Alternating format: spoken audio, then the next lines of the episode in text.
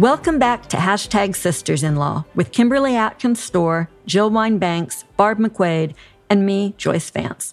Today we'll be discussing the announcement by New Mexico prosecutors that they'll charge actor Alec Baldwin and others with involuntary manslaughter charges in connection with a shooting death that occurred on the set of the movie Rust.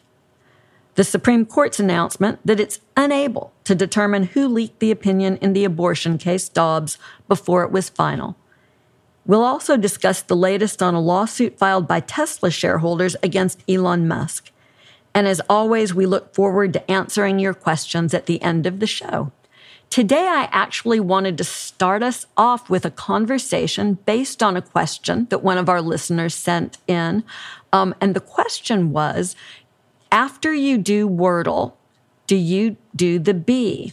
And for those of you who have no idea what I've just said, um, I know that both Jill and I play a game on the New York Times app called Wordle almost every day, where you have to guess a five letter word. And I also play a game called The Bee, where you get seven letters and you have to use them to make lots of different words. I always finish Wordle I don't always finish the Bee. Sometimes there's just way too many possible combinations. But I do really enjoy doing it. I feel like it turns my brain on in the morning. I'm curious if any of y'all do it, and do you do it morning or night? I do it at night. It is part of my bedtime routine of I set an alarm for 10 p.m., which is my first clue that I have to stop eating and start relaxing. Although it's also my clue that I start working because I'm a night owl and I'm better at 11 o'clock at night to two or three in the morning than I am during the day. So that's part of it. But when I do finally say it's time for bed, I do Wordle. And that is my, okay, now you're turning off your brain. Well, you're sort of, you're right, you're turning on your brain. It's very good for keeping your brain active. And then I do start Bee. And then during the day, I will go back to the spelling bee. I love that game because you get these random words arranged around a, like a beehive. And with those seven letters, you can make five letter words. And it's amazing how many you can't think of. And then when you look at the list the next day that they put up, it's like, oh, that was so obvious. How did I miss that? And I really, I enjoy that. Those are my nighttime uh, routines for, for going to bed. They are really fun. Do you do it, Kim? I do Wordle um, in the morning really when my husband does. So I was at first I was very anti Wordle because I was annoyed at everybody putting the scores on their Twitter. Like I, I was just like nobody cares, nobody cares about your Wordle score. Then my husband would do it like every single morning, and he would send it to me. So I, you know, I don't post mine, but we send them to each other. So we have a a, a light, uh, gentle competition about who can get. I got one and two guesses this week, which I was pretty proud of, I must say. But um, I did too. He's usually much better at it than me. I also had one day that it took me all six uh, to get it. So, but yeah, I do it in the morning. What about you, Barb? Well, I would um, probably do it in the evening, except for the fact I, I, do Wordle usually in the evening when it comes out at, at, at midnight. Um, for the spelling bee, I have to do it in the morning. My husband and I race to be the first one to do it because we only we share one subscription and you can't clear it. And so whoever gets it first, like it shows up on our phone. So whenever ah. I tap it to start it up, I'm so thrilled when it says, uh, you know, it's fresh. Like nobody's found any words. Like yes, I get to go first. But so often I open it and he's already a genius. He's really good at it. So not only has he found some of the words, he's found all the words. Like ah, boo, done for the day. Um, but sometimes we what, what's best is when we do it back and forth because, as you say, Jill, uh, sometimes there obvious words that you miss. But if you're doing it with someone else, they find them. And so together we can do it pretty well. But, you know, a lot of times I know he's in the other room doing it and I jump on and, and try and beat him to it. They're both really fun. I hope our listeners will also um, send us their stories of, of whether they do it. Because, Barb, I honestly had not thought of that. Bob and I do it separately. It would be so much fun to do the Bee together. I can't get my husband interested in these word games. He won't do them and he's very good at it.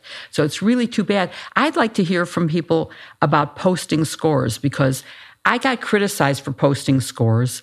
And then I got people saying, Oh, please come on, join us. You have to post your score. And I thought, what the heck? I'm and so I'm back to posting my scores and interacting with people about whether it's a tough day or an easy day or celebrating because like you I this week got 1 and 2.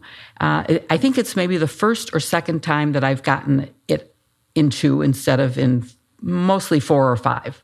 And sometimes 6 and very rarely but sometimes not at all I enjoy seeing your scores, Jill. Makes me smile. I do Thank too. you. I love that. You and Stephanie Ruhle both post your scores, and I like Yeah. seeing it.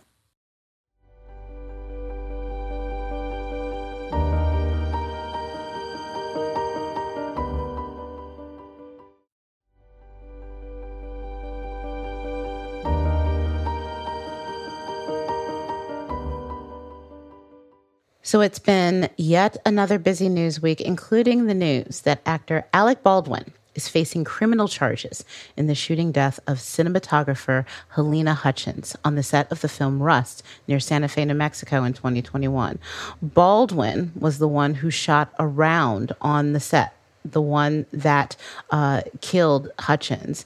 In the film's armor, Hannah Gutierrez Reed is the one who loaded the gun and was responsible for the weapons on the set, and she'll also be charged. Each, each of them face two counts of involuntary manslaughter. You guys, I have so many questions for you prosecutors since I heard the news of this. So I want to get right to it. Jill, help us understand the nature of these charges, the charges that they face, and what penalties they face.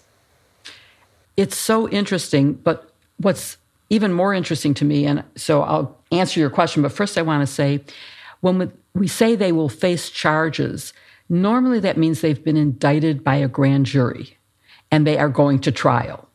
This is really where the prosecutor has decided to refer charges, and it is now going to go before a judge who will decide whether or not to let them bring the charges. So there's still a chance that they can talk their way out of this. But the charges that the prosecutor is asking for are both involuntary manslaughter, and that means that there has to be some underlying negligence. Under New Mexico law, it's a fourth degree felony and is punishable by up to 18 months in jail and a $5,000 fine. It also includes a lesser included offense of negligent use of a firearm. And the other charge, which is involuntary manslaughter in the commission of a lawful act, which requires proof that it was more than simple negligence. And uh, it's the same punishment of 18 years, but it also has a firearm enhancement, which could raise the mandatory minimum to five years because a firearm was involved. And so that's that would be pretty serious. And there's a third person who was charged, I, I guess would be the correct terminology, but who pled and um, to a lesser offense. So we can assume that the assistant director who has already pled is cooperating. So, Barb, we talk a lot on this podcast about the concept of intent. And I think a lot of our listeners are probably thinking, well, what about intent? You know, I, I think that probably with both of these defendants, uh, the intent was to make a movie, not to kill someone. Uh, so, with these charges, how does that concept work, Barb? The concept of intent? Yes, Kim, and I'm, I'm sure everyone agrees that their intent was to make a movie and not to kill someone. What they've been charged with is involuntary manslaughter. And so that means it was an accident, uh, but that they uh, were acting under the intent of, under the New Mexico law, gross negligence. And what that means is uh, someone failed to exercise the reasonable duty of care uh, in um, an extraordinary way. Um, in this case, uh, you know, we don't know all the facts in the public domain, and those will matter. The investigators have determined what those are. But, uh, you know, I, I, have heard it said that the industry standards are that um, you check a gun before you hand it to an actor to make sure there's not a live round in it. And so this armorer, um, you know, clearly fell down on the job there and did not do what uh, the the ordinary standard of care would suggest there. Uh, for Alec Baldwin, um, I have read that it is the industry standard to never point a gun at someone, and so even though he says I didn't pull the trigger, uh, it it doesn't matter because the gun did discharge, however it discharged, whether his finger was on the trigger or he says he had it in a cocked position uh, and it uh, it snapped back. That's why you don't point a gun at another person. And in addition, Alec Baldwin isn't just an actor in this movie, he was also the producer. And so mm. if there was something that he did as the producer that was a failure of the ordinary care that a producer would do under these circumstances, for example, the armorer was also the property master, um, which is perhaps contributed to a distraction of duties. And so all of those factual questions will be for a fact finder later, which makes me believe that ultimately a judge will allow this case to go forward. To Jill's point, uh, all, all the judge needs to determine is whether there's probable cause. You know, I think it's another question whether a jury finds the facts that will satisfy uh, the guilt beyond a reasonable doubt that's necessary in a criminal case. Um, and I also think there's you know an awful lot of discretion at work here by this prosecutor to charge uh, this case, and said uh, upon uh, saying that w- she would pursue charges that it was important to send a message for deterrence uh, that. Um, no one is above the law, and also that in the movie making industry, people understand that there are serious consequences if you don't follow the, the proper procedures to ensure that everybody is safe on the set. Yeah, I think that's really interesting how the the impact that this will have not just in this particular case, but on the film industry more broadly. And I think that's something that we will um, be watching in the months and and years ahead. You know, Joyce, Alec Baldwin is not a, a, typical defendant, and this is not a typical case. And in just thinking about this, it occurs to me that normally a lawyer um, of a defendant would want that defendant to to be pretty circumspect to not be making public statements about the case and, and, to really try to stay as mum as possible while potential charges penned. But alec baldwin has been out there doing interviews. We have you know him see we saw him after the after the scene happened um, he's been doing damage control. He's even filed lawsuits against other crew members in an effort to reduce his own civil liability. How does this affect the prosecutors in this case, and how difficult, if at all, does it make his uh, the job of his defense attorneys? Yeah, you know, it's such an interesting situation. It took so long. There was no suggestion a, pr- a criminal prosecution was in the works. And then, sort of poof, out of nowhere, um, this shows up. And, you know, sometimes um, defendants do something that in the South we colloquially um, refer to as pissing off the police. Um, and I wonder if there wasn't some sense of that here, if Baldwin wasn't in some ways too cavalier about his involvement. Um, and at some point, there was a feeling that he needed to pay consequences. We we don't know that, but it's a very unusual situation. And as Barb was saying, we know what they're what we're reading because this is so early that there's not a lot that's out public. But at least for Baldwin's purposes, Kim, because he's got this really strong public presence, all of this stuff would be admissible at trial. It's hearsay, it's out of court statements. They would presumably be offered at trial to prove the truth of what he's saying. But this falls within a well known exception to the hearsay rule, and a number of them really at a minimum, one for um, defendants who make out of court statements against their interest. So, if there's something that he's said that has caught prosecutors' attention, they'll very likely be able to offer it at trial. They may even have video that they can play, which is sort of every prosecutor's dream. Um, so, it's a real interesting dynamic in this case. But, like Barb says, ultimately this comes down to what was in his mind when these events were happening. You know, there are four basic homicide crimes, or at least in the federal system, there are. There's first and second degree murder, and then there's voluntary and involuntary manslaughter. And the dividing line between the different crimes is the defendant's state of mind.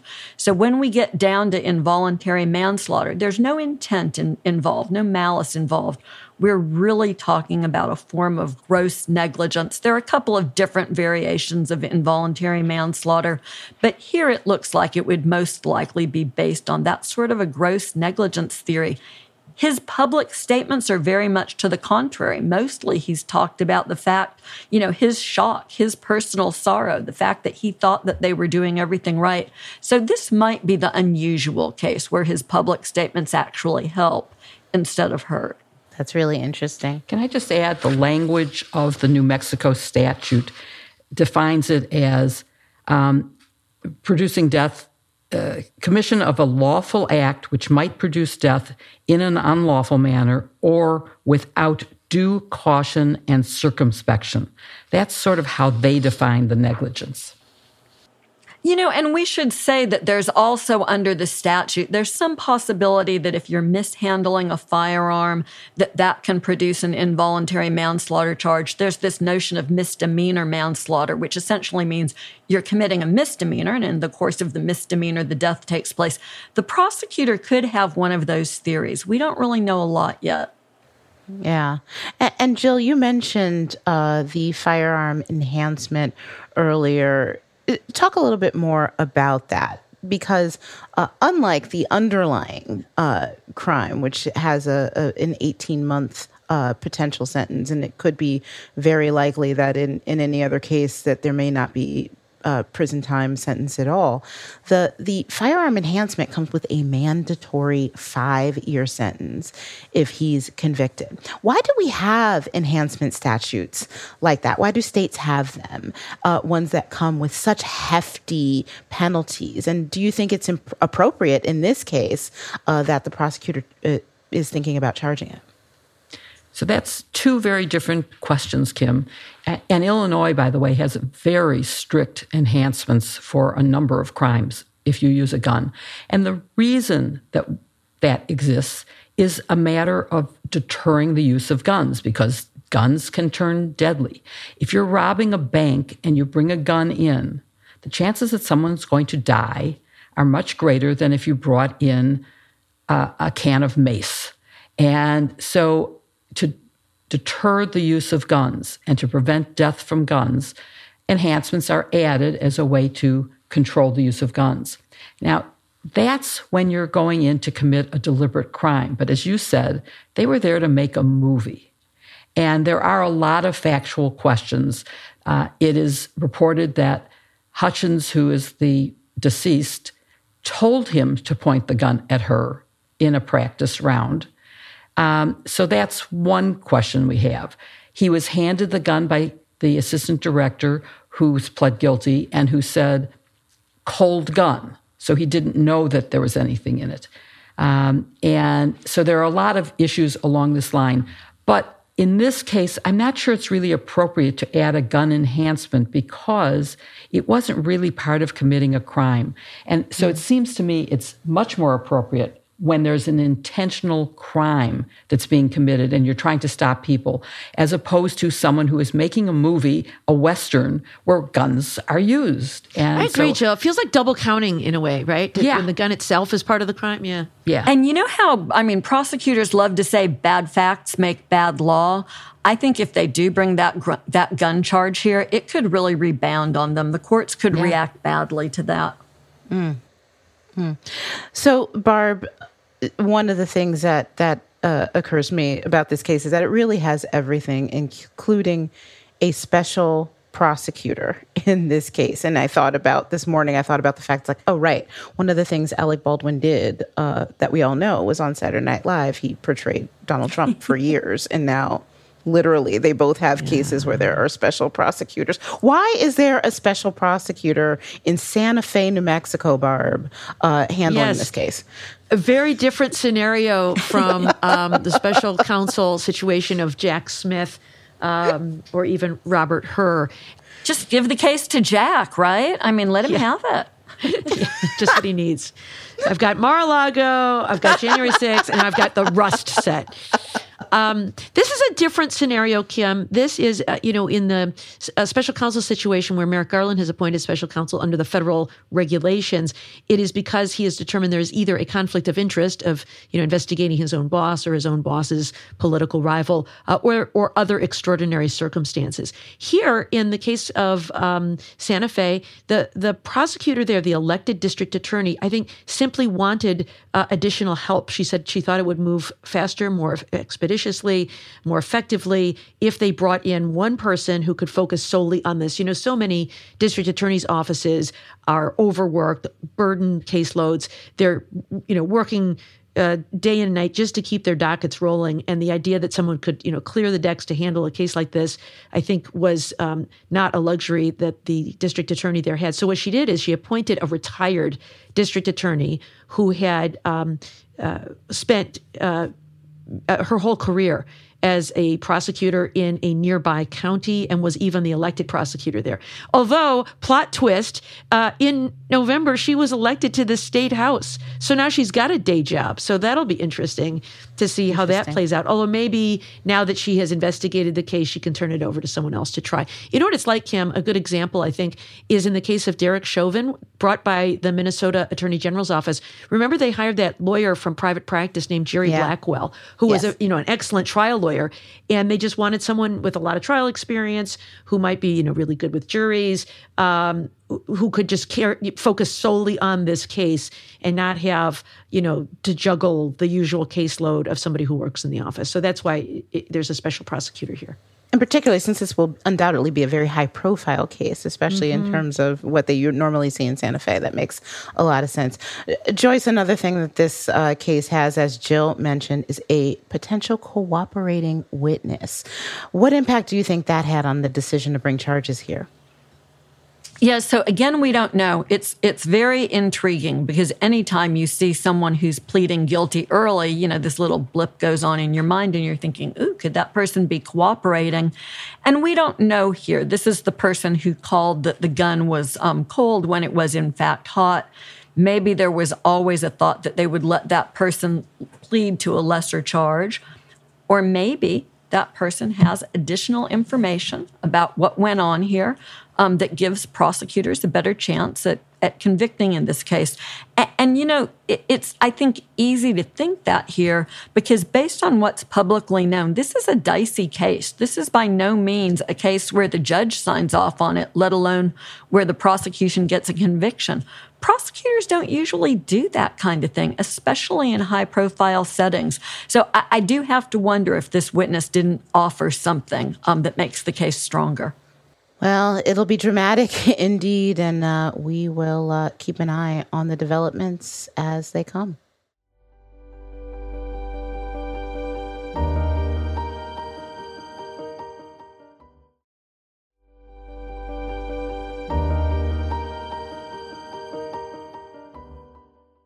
When the draft opinion of Dobbs leaked, it was a big deal and it was an even bigger deal when the final opinion closely resembled that draft.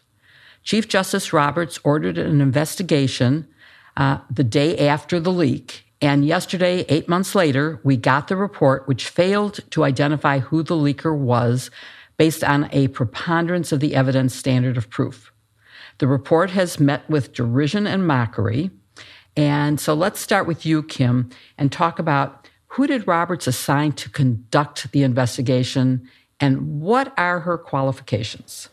So I know we use the term unprecedented way too much, but in this case, it really fits because rarely, I won't say never, because there have been leaks out of the Supreme Court before, um, including Roe v. Wade, given this weekend's yes. anniversary. It's important to know. But th- just everything about this case is so out of the ordinary. I've been covering the court since 2006, and just everything about this just blew my mind.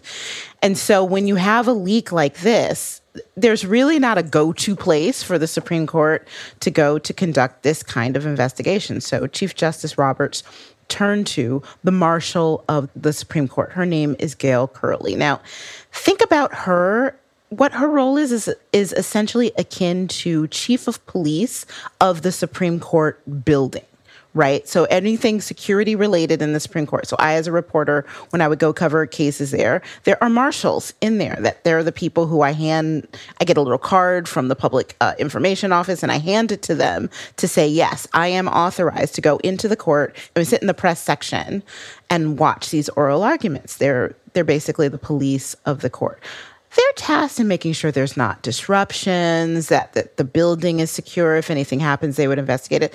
They're not tasked with conducting some sort of forensic analysis of, you know, emails and printers and other things that this kind of investigation involves. So as it, this has really not i don't want to assail her qualifications personally. She ha, and she's only been there since 2021 she's relatively new in this role.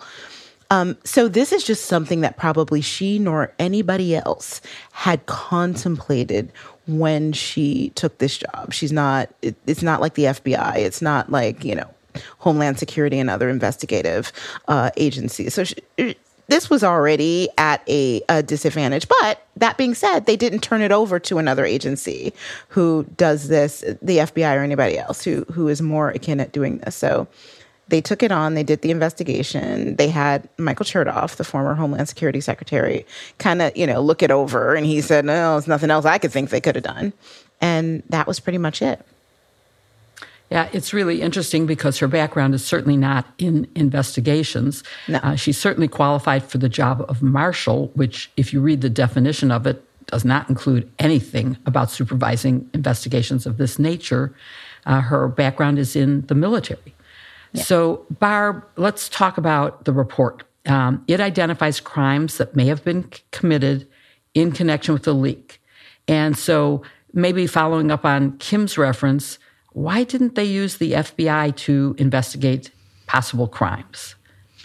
Yeah, I'm not sure they could have here. You know, if you look at um, the DIOG, it's the Domestic Operations D- Domestic Investigations Operations Guide for the FBI. Um, it says that the FBI can get involved in an investigation only when there is an allegation that a crime has been committed. And here, you know, there's a leak. It is um, certainly a violation of the employment manual, um, the, employee handbook of the court. It's certainly unethical, but it isn't necessarily a crime. Now, they do say it's possible that someone had the motive of leaking it, of obstructing justice somehow, but that that requires a little more uh, speculation, I suppose maybe someone could make that argument that there's a predication here. Um, and now people have signed statements uh, to the um, the marshal Gail Curley. Uh, I suppose if there's a lie in those statements, that could be a basis for a criminal investigation. But we don't know that anybody has lied, and so I don't know that they could have gotten the FBI to investigate. I suppose there's also the case, if you're Chief Justice Roberts, some concern about separation of powers. You, as the court, want to keep it in house and have someone within your own organization conducting this investigation as opposed to somebody from a separate branch of government, so as to keep your own house uh, in order and your own secret secret.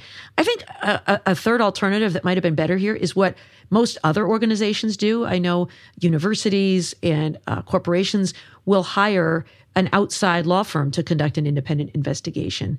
Um, and that is a way um, that you can have people who are experienced. Uh, you know, the marshal sounds like she's an incredible person, has done an awful lot of things, but not a lot of ex- experience conducting an internal investigation like this.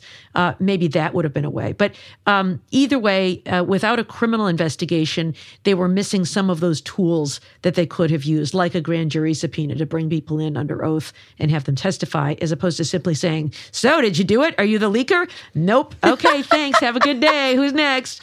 Uh, but I, I think I think those are probably some of the considerations that were given into who was the right person to conduct this investigation. So let's look at that investigation and talk about the scope. And Joyce, did it seem to you that it focused on opponents of Dobbs? I mean, the uh, cover note from the Chief Justice said this was no mere misguided attempt at protest. And so, you know, like who did they uh, interview. Well, let, us save that for Kim. You just talk about the scope and whether it was focused wrongly. Yeah, I mean, I think what you're really asking was it biased in its inception, right? Did they have a preconceived notion or did the Chief Justice have a preconceived notion about who was responsible? And did he try to conduct an investigation that would prove that? It's hard to say for certain. I mean, frankly, I found this report very frustrating to read. Um, it's not an exercise in transparency. But you do get some sense that they were, in fact, looking for disgruntled people. I think that they actually go so far as to say that they focused on people who were disgruntled with the decision in Dobbs. Um, and that really goes back to Barb's point about the fact that this should have been conducted by someone who is independent and outside of the court. Some of the restrictions on the scope of this investigation that I know Kim is going to talk about are, are very puzzling to me because when you go into an investigation, you are supposed to be figuring out what happened. You're not supposed to walk in and say, I think X happened, let's prove X. And to the extent that that's a plausible reading of this report, then all it does is it further damages the public's confidence um, in this court. And that public confidence is, I think, at an all time low, certainly at least in our lifetimes, at an all time low. The court didn't do itself any favors here. So, Kim, that does take us to the key question here of who was interviewed? How many people were interviewed? Were there obvious candidates who should have been interviewed but weren't?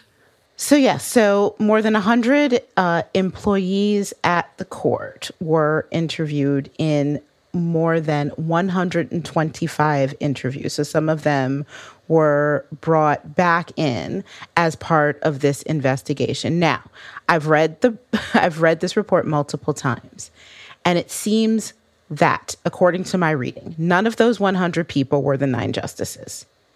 And it's very hard to tell if the nine justices were involved in this investigation at all, them or their family. It, well, it wouldn't have been their family members because they're only talking about employees here, nobody who is outside of the court, which I found very interesting.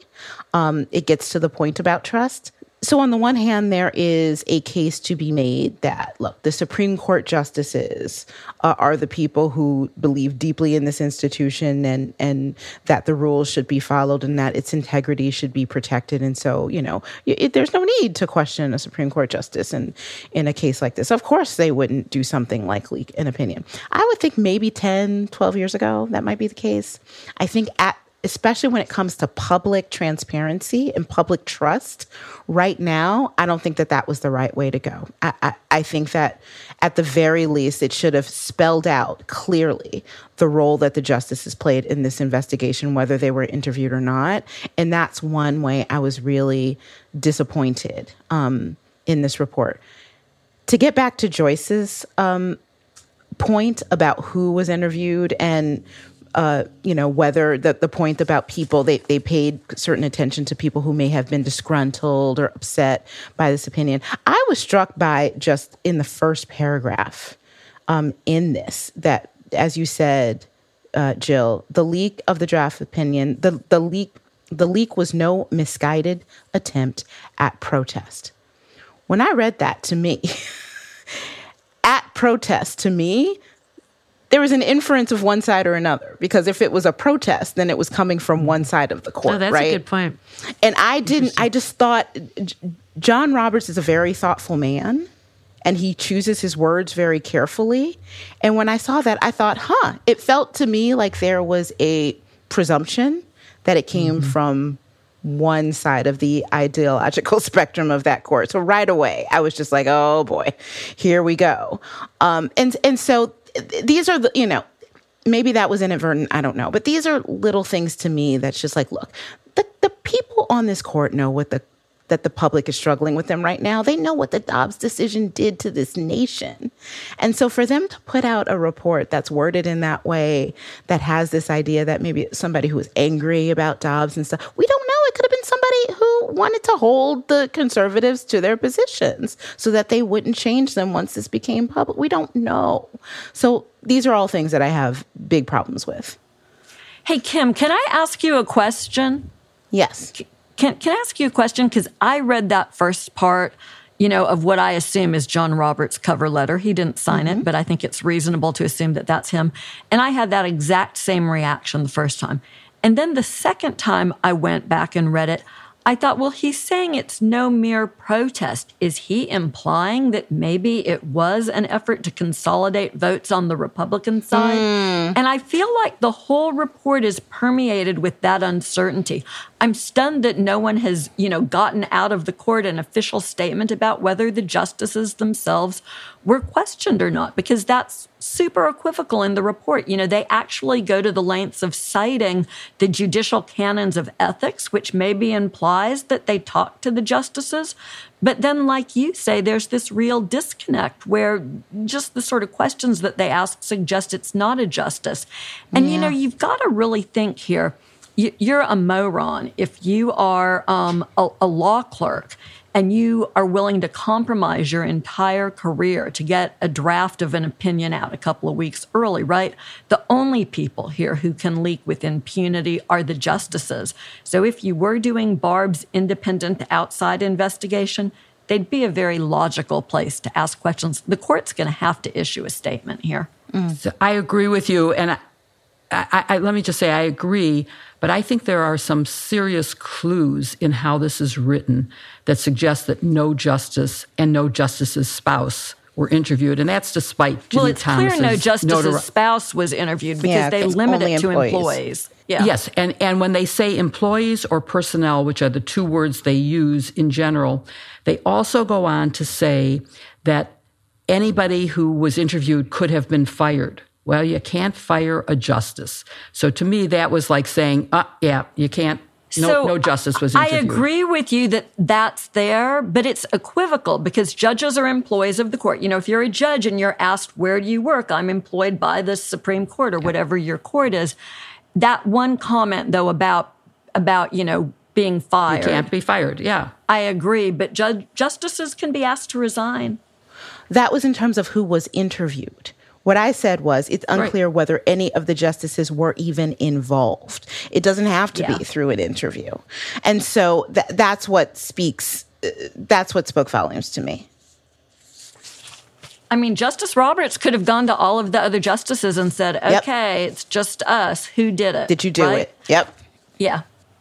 I- I'm agreeing with Jill on this one. I think it's obvious that, that they did not interview the justices, and that if they had, they'd say so. And so the failure to speak means, well, we don't want to we don't want to flag it, we want to advertise it, but we're not going to say so. But the fact that we're engaging in this exercise is a shame because it should have been clear enough that that should have been clear for all the American people. It's just more evidence that this court is not fully committed to transparency, which is the whole heart of the problem. Right. And it's certainly a reflection on the leadership provided by the Chief Justice, I'm afraid. And so let's look at the review by Chertoff, which um, has been mentioned. Who is he? Um, what's his background? It's more than that he was Secretary of Homeland Security. Um, and did it help at all to persuade you? Barb. Yeah, it's it's kind of funny, isn't it? It's uh, we've got this uh, incredible marshal on our staff. We have uh, entrusted her to do this whole investigation, and what she says goes.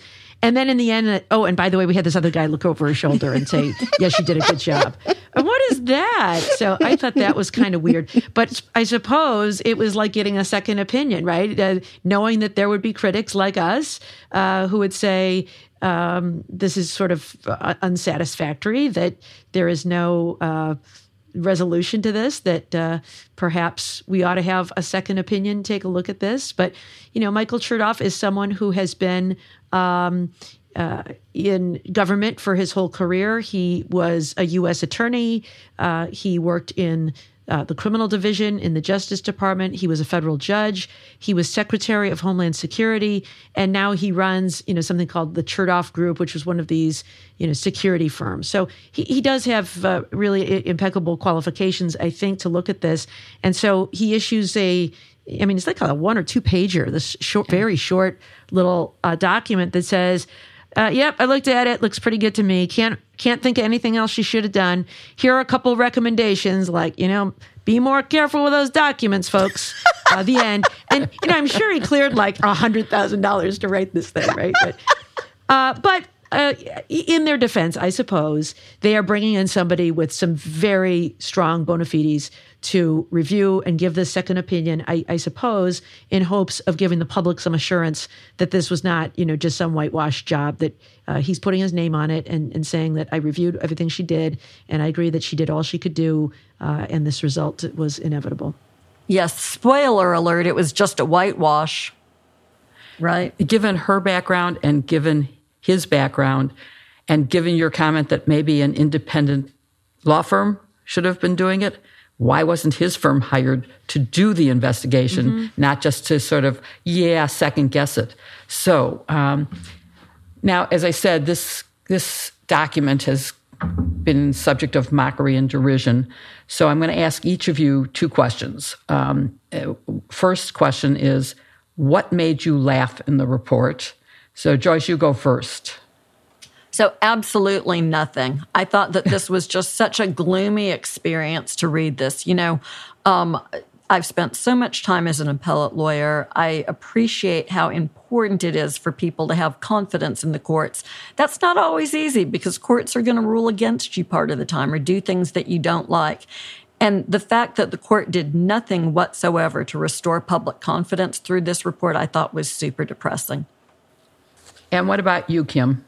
Well, I mean, I I just thought so much of it was laughable. Like the fact that I mean, you know, instead of the Keystone cops, I kind of called it Keystone CSI. Like we tried to, we checked the chips of the printers that were, you know, in remote locations and we could not retrieve the data. We checked the fingerprints that could have been found on this document image and we didn't, we got no info. You know, it was just so, it, it, they were doing this, you know, forensic analysis that turned up absolutely nothing. And another part um, that stood out to me is, is the part that said the interviews uh, provided very few leads, consumed concerning who may have publicly disclosed the document, very few of the in- individuals interviewed were willing to speculate on how the disclosure could have occurred or who might have been involved. So I'm like, okay, so wait a minute. This whole point is that in the Supreme Court, you're not supposed to snitch, right? And so then they went and asked people, are you going to snitch? And then they didn't snitch and they put that in a report. Like, what? Like, of course they're not going to tell on each other, you know? And then it's also the part about how uh, some of the clerks had to amend their affidavits because they didn't think that it was wrong to you know talk to their spouses about their work once this once this leak happened and i just thought about myself like who would not go home after having a, the craziest workday ever and tell your spouse oh my god this was the craziest workday ever and they didn't think that that was against the rules and the fact that there were basically no rules there were no rules governing how to keep these deliberations completely and solidly secret. It's just it, it was such a mess that that I, I literally chuckled my way through. I agree with Joyce that this is deadly serious, but I chuckled my way through this whole report because it's just so laughable. And what about you, Barb? Yeah, you know, I I, I don't know whether they laughed either because I do think it's it's pretty sad. But um, I had just the opposite reaction to the spouse uh, references to Kim, which was, I can't believe all these people are talking to their spouse about what's going on at the court. Uh, no you know, kidding, right? I, I, so, you know, uh, my husband and I have worked in the U.S. Attorney's Office on separate grand jury matters for our whole careers. There was a time when he was out of the Detroit office. There's a time now I'm out of the Detroit office, and we do not talk about cases. Um, I, I, I do agree, Kim, that it's likely that they're saying this crazy thing happened today and I yes. was interviewed and, and those kinds of things. Sure. I mean, that's, that is a crazy day. But in terms of talking about the case, you know, that, wow, this really important opinion is coming down and we're about to reverse 50 years of precedent of Roe versus Wade. I would expect to keep that confidence. And the idea that they're all talking about it with their spouses, it really makes me think twice about what Clarence Thomas and, and his wife Ginny are talking about. that's for sure. well, we, and we don't sure. know. The, a clerk is not a prosecutor, right? A clerk could have, they could have just realized they're about to sign an affidavit that says, if this is a lie, you can be prosecuted. Mm-hmm. And so I would too say, okay, I may have gone home and told my husband I had the craziest day and you're sure, going to see yep. why. And, sure, and sure, feel fearful that that might lead to my prosecution. But right. th- okay. they're not, yeah, it, I think that this is a little different. So anything else that stood out to you about um, this report that you want to mention to our audience? So I think it's sort of stunning that the court thought that this would satisfy the American public, right? And it, I, I, think it highlights what we've been talking about, but, but it goes a little bit beyond the lack of public confidence. And it suggests that perhaps there's a little bit of an perish the thought ivory tower syndrome going on over at the court, and that they're very out of touch with how savvy the public is and how carefully the public is watching them. I'll say one other thing and be a little bit of a contrarian, Joyce. Um, have you ever conducted a leak investigation? It's it's not easy. I can't and tell you, Barb. if I were your spouse, you'd tell me, I bet. um, you know, no, I will tell you that Bob at one point notoriously was asked by somebody in public about a, a case that I was working on when I was a line prosecutor. And he just sort of looked floored and he's like, Joyce is working on that. And the, the reporters at the local papers called me and said, Your husband just paid you the, the nicest compliment. Because um, he didn't know, because we never yeah. talk about anything. No, and, and I, I, I, wouldn't expect to. But on, on the leak thing, um, there was a time when there was a grand jury leak in a case we were working on in my former office and uh, we wanted to get to the bottom of it. You know, we are not going to tolerate leaks. So we did an inquiry within the office, and we did not find anybody who did it. I was satisfied it didn't actually come out of the office; that it probably came from somewhere else, probably a witness, uh, which is more likely because they are permitted to talk. But it made me realize just how hard it is to conduct one of these because people aren't going to confess to you. It would be career suicide to say I'm the one who did this. Um, and you know, with the processes they had at the court, which I think is one thing that is a useful revelation here, is just how sloppy they are. You know, they print out these copies and they're just lying around all over the place. Everybody gets access to them, um, th- especially when they're working from home. I think it would have been very easy for someone to have printed it, left it, and a household worker or a family member to have gotten a hold of this thing. Who knows? But I think it is it is more difficult perhaps than people realize, especially when you don't have tight controls over your documents, um, to solve a leak case. And when you don't have criminal investigators Correct. pursuing that investigation. Uh oh. This just in breaking Uh-oh. news by Greg Stohr. Oh my gosh. Supreme Court Marshal says she did question the justices. Oh! Oh, wow. uh oh. Proof that you don't talk to your husband about See? work. There you go. He did not tell me that. it's three minutes ago. Breaking news three minutes ago.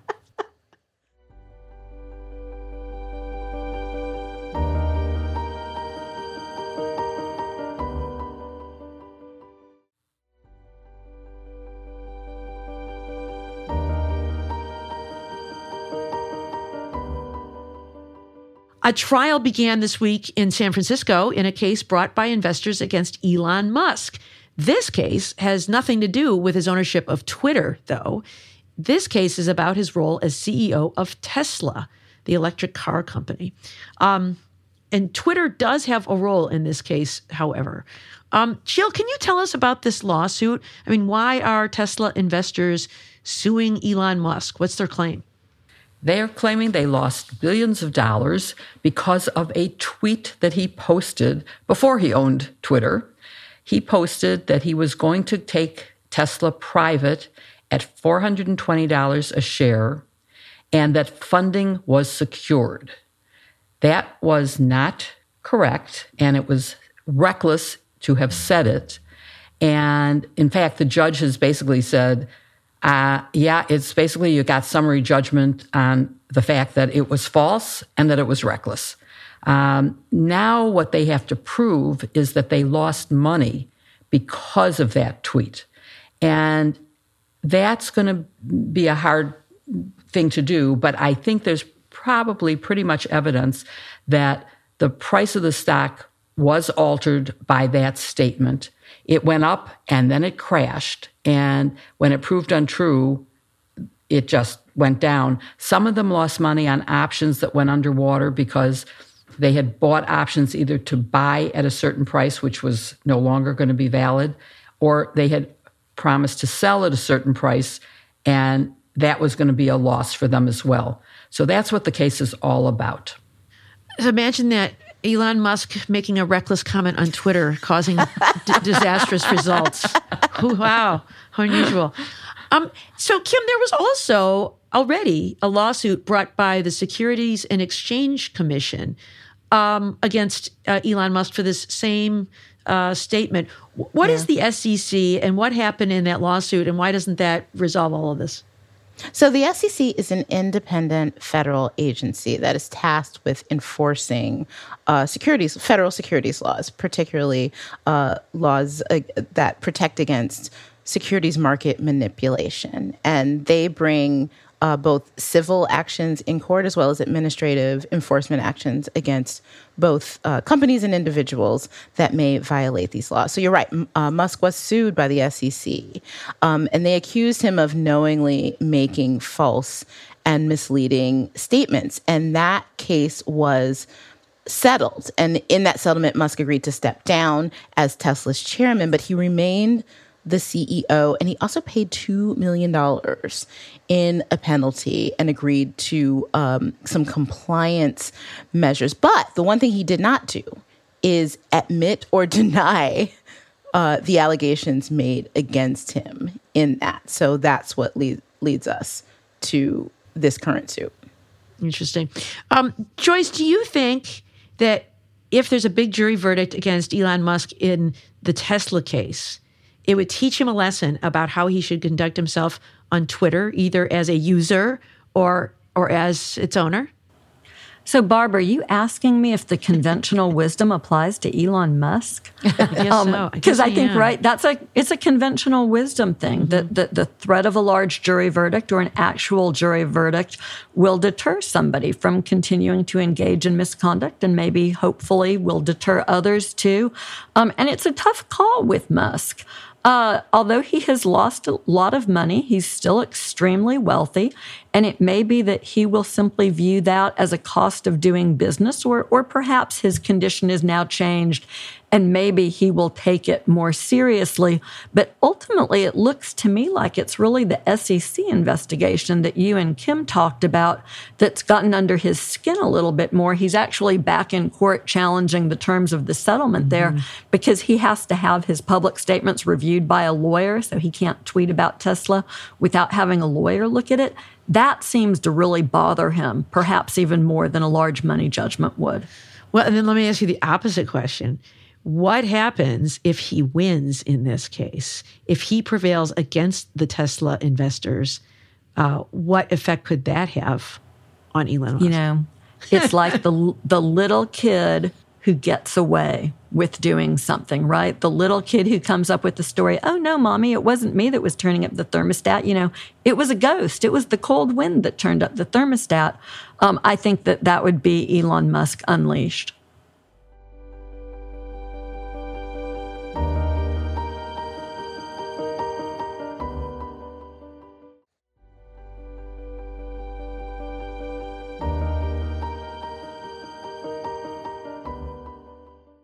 So every week, our listeners send us thought provoking, interesting questions that help to make this our favorite part of the podcast.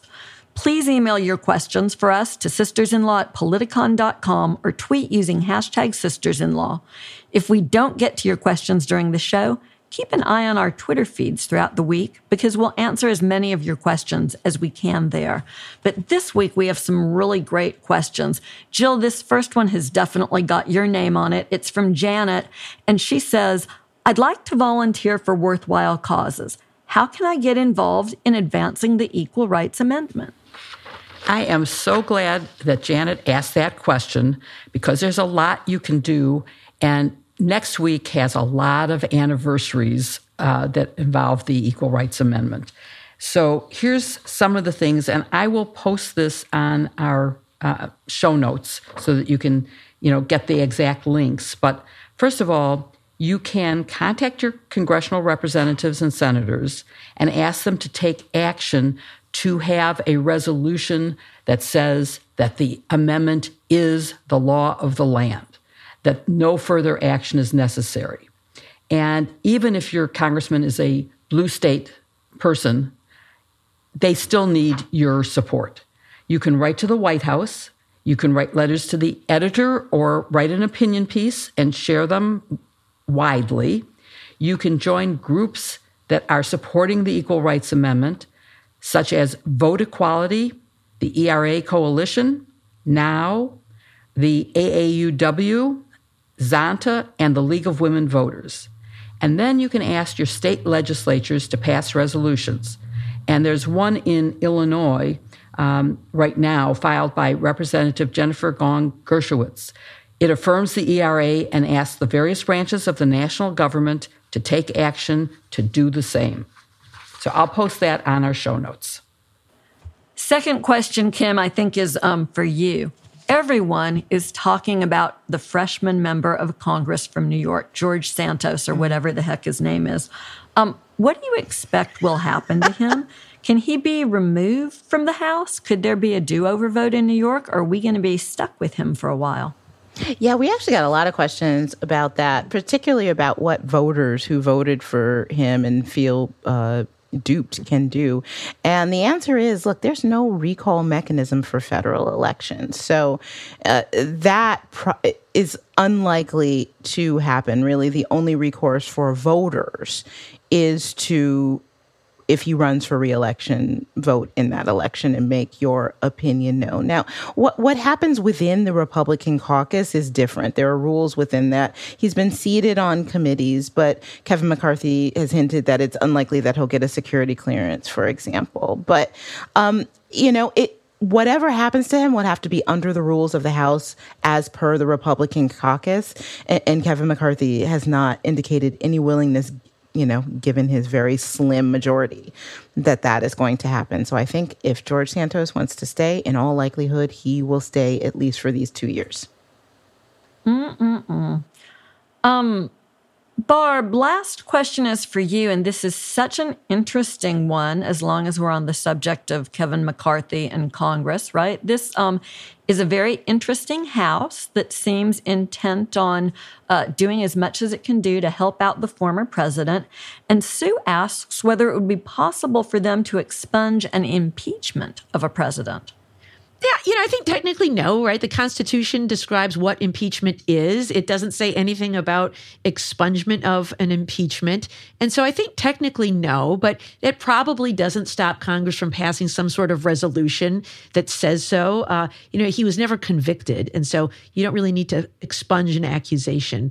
Uh, so it doesn't have any effect. But I imagine as a PR stunt, uh, I could imagine this Congress passing some sort of resolution to expunge because how do you ever challenge it? How, how, how could you? Um, I mean, I'm, I'm, sure there'll be members of the Democratic Party who, who challenge it. And then maybe the next time they take the House, they will pass a resolution to undo the expungement. But Jill, do you have thoughts on this? You've been, you're our impeachment guru. I know. I, I guess, well, the one thing is, had he been convicted, he could not be pardoned. That is in the presidential, in the Constitution. Except in matters of impeachment, exactly. comma. Yeah. Uh-huh. So he, he, he could not be pardoned. And I agree with you. They could, it would be considered special legislation, um, almost like a, you know, a, a writ uh, specifically targeting a person, and that is never allowed. Um, I had that problem when I was general counsel of the Army, and there was a need to help actually a soldier who had been injured. And it was very difficult to pass specific legislation to help a specific person. So I, I think you're right. Um, but the, the political clown show will probably try to do something like that. Thank you for listening to Hashtag Sisters in Law with Kimberly Atkins Stohr, Jill Wine-Banks, Barb McQuade, and me, Joyce Vance. You can send in your questions by email to sistersinlaw at politicon.com or tweet them for next week's show using hashtag sisters-in-law. Given what's been going on, I'm sure y'all will have a lot of them. Go to politicon.com slash merch to buy our shirts, hoodies, and other goodies. And please support this week's sponsors, HelloFresh, Blue Land, Reel Paper, and Noom. You can find their links in the show notes. Please support them. They really help to make the show happen. To keep up with us every week, Follow hashtag Sisters in Law on Apple Podcasts or wherever you listen, and please give us a five star review. It really helps others find the show. See you next week with a new episode. Hashtag Sisters in Law. Hey Joyce, um, how did the fried chicken come out, or have you tried to make it yet?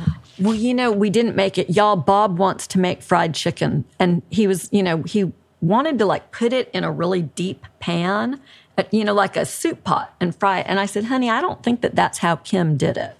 So I, I texted Kim and I was like, tell me what pan you use to, to fry chicken in. And she graciously sent a photo. So we're all ready. But you know, I'm a good Jewish girl. I cannot fry chicken like I don't deep fry, but I'm hoping that Bob can. His dad used to make fabulous fried chicken and he used to make fabulous fried okra. So I'm hoping it's genetic and Bob can do it. Yeah, it's not a deep fry. It's a it's a, like I said, I use a cast iron pan, so you put it in and you turn it. It's it's not deep frying, it's just frying. Yeah, he sense. thought it was going to like go in some big thing full of no. oil that was going to make I mean, a huge mess in my kitchen. The top of it at first will be outside of the oil. That's okay. You turn Yeah. it. It's okay. He got it. Thank you, Kim. Kitchen tips from Kim. Everyone needs them. It's a new We- podcast. Hashtag sisters-in-law cookbook. I'm just, I'm just That saying. would be so much fun. We could get I'm just listeners to send in recipes. Jill, don't you have a recipe for cauliflower soup? It's one head of cauliflower that you core, break up into flowerets. You put it in four cups of boiling water with two teaspoons of salt. You boil it for about five minutes and it gets soft. And then you put the, all the cauliflower in your blender, fill it halfway up with the water that you boiled it in, and blend it and you can add salt, pepper, butter, or olive oil, or nothing. And that's it. It's just, and you can make it, I don't leave it pureed, I leave it with a little chunkiness in it. And so it no is broth, just no other, no other ingredients the, needed. just the broth that you, the water that From you the cooked it in. So it's like when you have your blender filled this high, you fill it halfway with the water. Sometimes you need to add more. It depends on, you know, the texture of the cauliflower. I added a little more than half this time, and it was thick and perfect. It was delicious.